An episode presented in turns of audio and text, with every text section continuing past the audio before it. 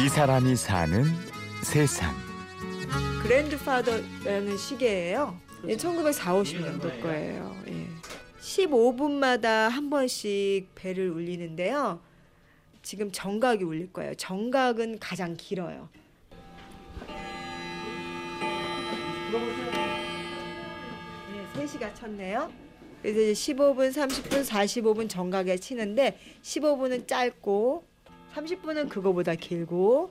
그렇죠? 그래서 멀리서 들으면 아, 30분이구나 알 수 있는 거예요.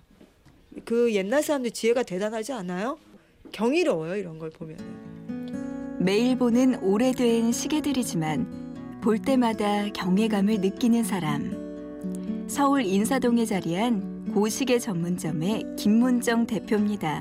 명품 시계의 고시계인 거예요. 백화점 가면 뭐 돈만 딱 주면 알아서 너무 예쁘게 포장해 주는데 그 명품 브랜드의 뭐 1930년, 40년, 50년대 빈티지 시계라든지 60, 70년대 만든 뭐 몇 개만 만든 이런 단종된 모델을 다루는 거거든요. 고시계를 수집하고 판매하고 수리도 하는 곳이지만 사실 이곳은 김문정 대표의 아버지가 1965년 문을 연 골동품 전문점에서 시작됐습니다. 이제 아버지가 33년 하셨는데 우리 아버지는 이제 오랜 화폐, 그다음에 고가구, 그림, 골동품, 시계에 대한 애착도 제일 크셨죠. 김문정 대표는 아버지의 손을 잡고 어릴 때부터 인사동을 거닐었고 박물관 같은 가게에서 골동품을 장난감처럼 갖고 놀았죠. 하지만 자신이 아버지의 뒤를 이을 거라고는 생각하지 못했습니다.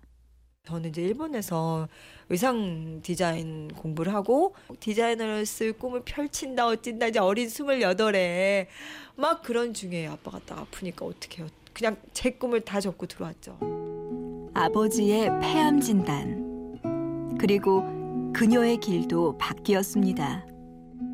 그냥 들어왔어. 아빠가 아프신데 뭐 앞으로 6개월 남았다는데 손님 접대를 하고 손님을 만나서 얘기를 하고 포장부터 전화부터 청소부터 모든 걸 다 해보니 우리 집이 없어서는 안 될 집이구나. 이거를 내가 해야겠구나. 그렇게 그녀는 28의 나이에 대표가 되었습니다. 하지만 막상 자리에 앉고 보니 아는 게 하나도 없었고 안 되겠다 싶어서 시계에만 집중하기로 했죠. 이게 1930년대 풍이 보이고 40년대 풍이고 50년대 풍이 다 있어요. 이게 그게 보이면서 제가 처음 3년 천일이지 3년 정도는 하루도 안 쉬었어요. 책 보고 또 뚜껑 열어보고 안에 무브 다 풀어가지고 열어보고 조립해보고 시계 많이 해먹었죠. 그런 노력 끝에 아버지의 가게의 맥은 새롭게 다시 뛰기 시작했습니다. 그렇게 달려온 게 올해로 18년째. 이제 가게는 명품 시계 전문점으로 자리를 잡았습니다. 본인이 소장하고 있는 시계에 대해서 굉장히 추억과 의미를 갖고 있던 분들이 여기 오셔가지고 얘기를 나누고 그 시계를 제가 다시 부활시키고 되살려줬을 때 뭐 눈물까지 이렇게 막 그런 분들 많아요. 남편이 돌아가셔서 뭐 내지는 아빠가 할머니가 사연이 많잖아요. 사람들 사연이. 그분의 이거를 제가 재생시키고 살려드렸다는 거에 대해서 굉장히 기뻐해 주실 때 정말 계속 해야지 이런 생각도 들고 내가 지금까지 그래도 정말 열심히 했구나. 그렇게 생각이 들어요. 그런 면에서는. 네.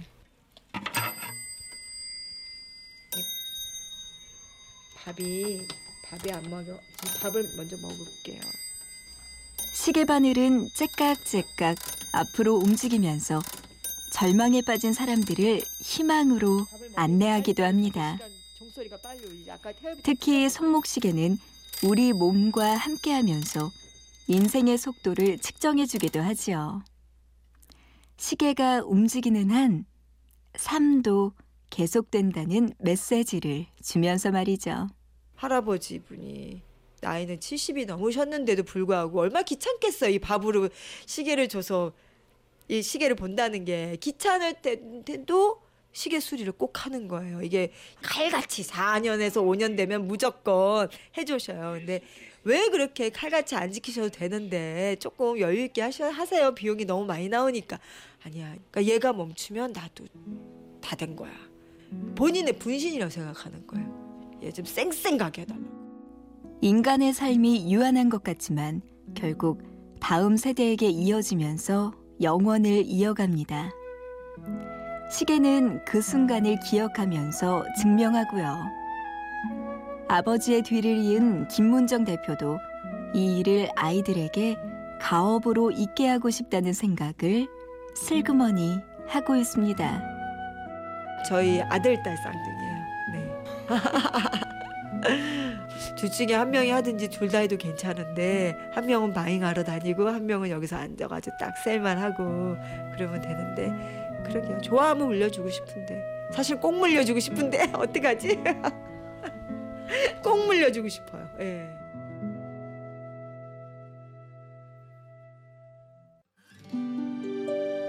이 사람이 사는 세상. 오늘은 전 세계를 누비며 수집한 고시계를 판매하고 소중한 추억이 담긴 시계를 부활시키는 고시계 전문점의 김문정 대표를 만났습니다. 지금까지 취재 구성의 신소영, 연출의 손한서, 내레이션의 구은영이었습니다. 고맙습니다.